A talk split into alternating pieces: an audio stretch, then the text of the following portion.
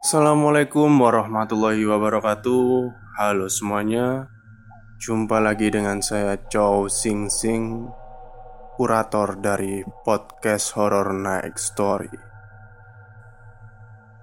Pada kesempatan kali ini saya akan menceritakan sebuah pengalaman mistis atau kisah horor yang dialami oleh para pendaki di Gunung Buta Kisah ini ditulis di sebuah media sosial Instagram. Akunnya namanya Jejak Pendaki.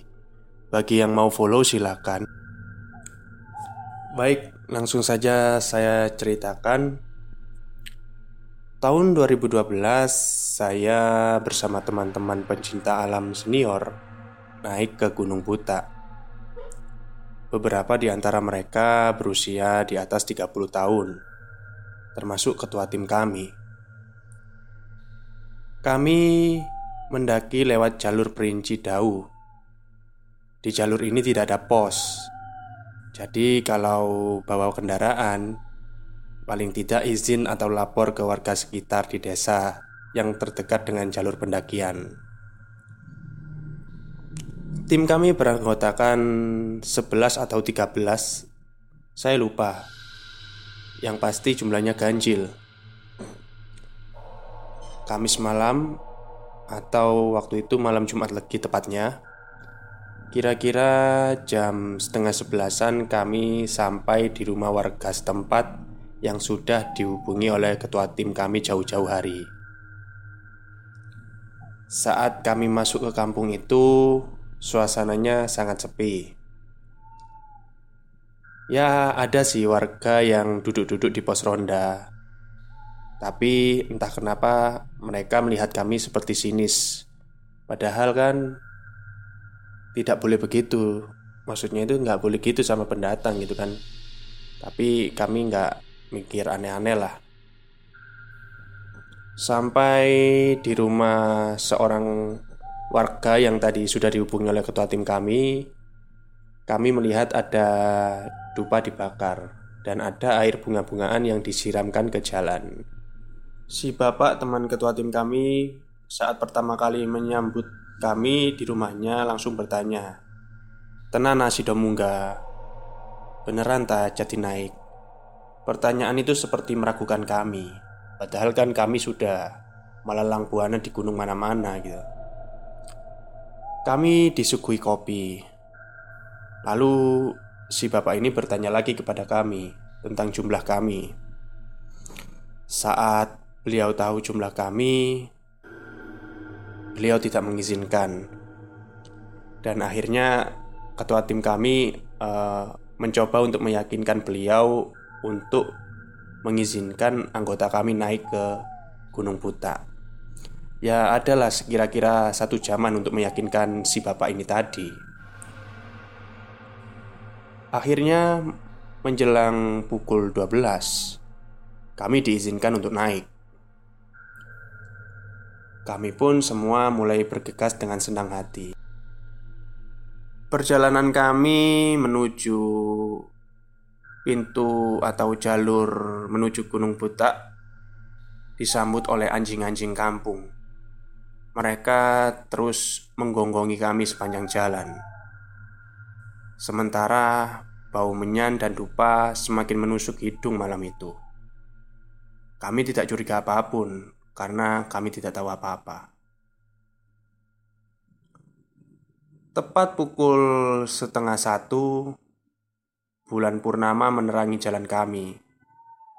Sampai di tengah pertigaan jalur, yang dikelilingi oleh perkebunan jeruk Kira-kira 3 km dari kampung terdekat tadi Ketua tim menghentikan kami.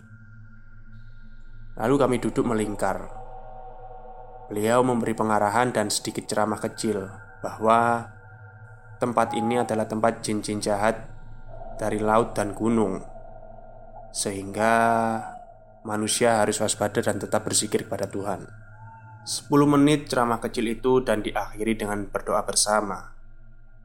Kami berdoa khusyuk dan percaya bahwa selama kami berserah diri pada Tuhan dan menjaga kesopanan santun dalam pendakian, kami akan mendapatkan kelancaran.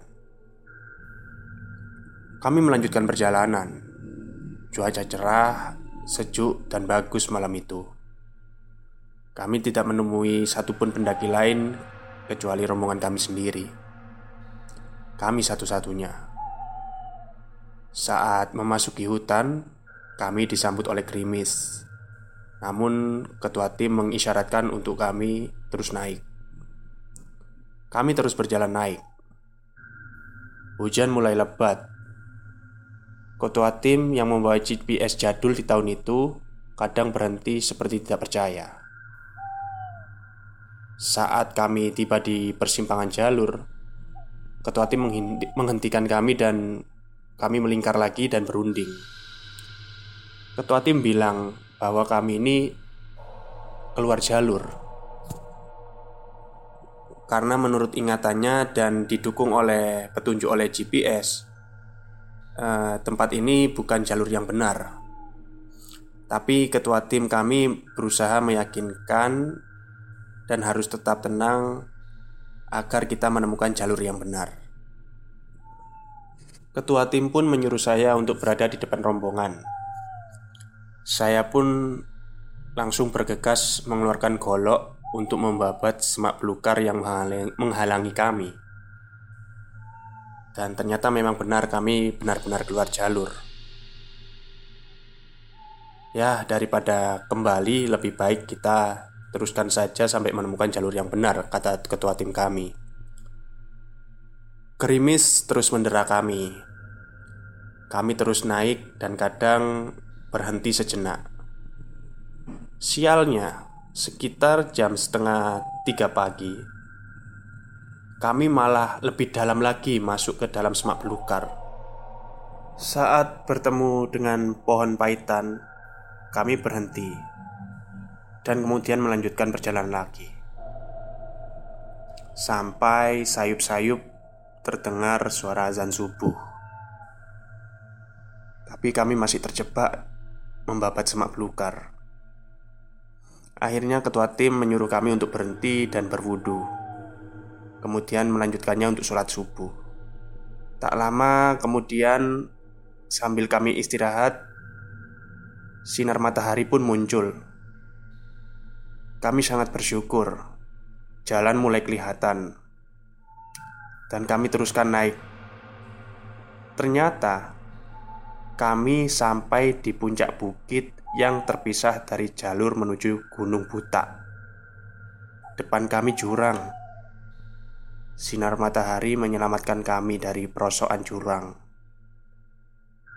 Kami pun memutuskan turun lagi dan menuju jalur pendakian yang benar. Kami sudah turun dan sampai di sungai Itu kira-kira jam 9 pagi Jam 3 sore kami sampai di Sendang Kondisi hujan membuat jalan anggota kami semakin lambat dan susah disendang. Akhirnya kami buka tenda dan istirahat serta bermalam di sana. Perjalanan sampai di Sendang pun tidak menemui keganjilan. Alhamdulillah, yang saya takjub di Sendang saat malam hari itu, kami mendengar suara ombak yang besar. Menurut ketua tim kami, itu suara yang muncul karena hantaman angin lembah yang membentur perbukitan. Sumpah kan, suaranya seperti ombak beneran. Ya, antara takut dan takjub. Kami pun bermalam dan bergantian jaga karena semuanya kelelahan, baik yang jaga maupun yang tidur di dalam tenda dan memang benar di sana tidak ada pendaki sama sekali. Setelah itu, kami bangun subuh untuk sholat. Pagi berkabut itu, matahari belum sepenuhnya muncul. Kira-kira jam setengah lima pagi baru muncul. Saat itu, kami langsung berinisiatif untuk memasak air, bikin kopi, dan makanan. Tiba-tiba dari jalur pendakian Muncul bapak-bapak ya kisarannya umur 45 tahunan lah Beliau bersih pakai kemeja dan celana serta sandal kulit. Sambil merokok kretek, beliau bertanya kepada kami, "Capek, Mas?" sambil tertawa. Kami pun menjawab pertanyaan beliau dengan tawa dan senang, dan dengan bahasa Jawa yang halus. Lalu kami bertanya, "Wah, Bapak bisa sampai di Sendang sekarang berangkat jam berapa, Pak?" Sambil terkekeh, beliau menjawab, "Ah, mari subuh, leh." Katanya begitu. Lalu beliau berjalan ke jalur arah puncak sambil bertanya tanpa menoleh pada kami. "Masih mau lanjut?" Tanyanya kepada kami. Kami pun menjawab, "Nggih, insya Allah pak." Dan dari pertanyaan bapak itu, kami tidak berpikiran ganjil sama sekali.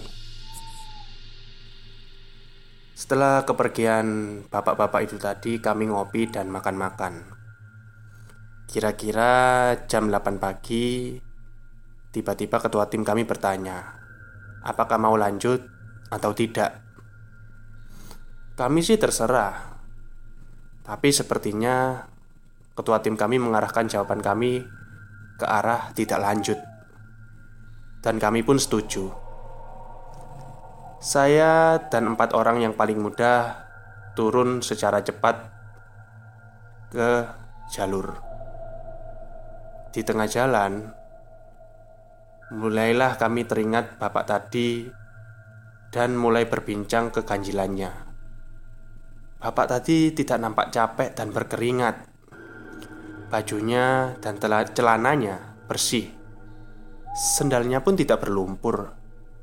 Padahal kalau dilihat jalur yang dilewati bapak itu, minimal tangan dan kaki penuh lumpur. Tidak ada ceritanya. Habis subuh Berangkat sampai di Sendang secepat itu. Dengan kondisi jalur seperti ini. Saya dan kelompok muda turun cepat-cepat Dan sampai lebih cepat dari ketua tim dan yang lainnya di bawah. Di jembatan sungai kecil pinggir jalan desa kami beristirahat.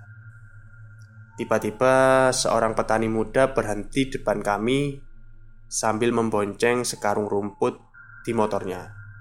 Kemudian dia bertanya, "Habis naik, Mas? Aman semua anggotanya?" Kami pun menjawab, "Alhamdulillah aman, Pak." Kami juga sempat bercerita tentang tersesatnya kami di hutan tadi.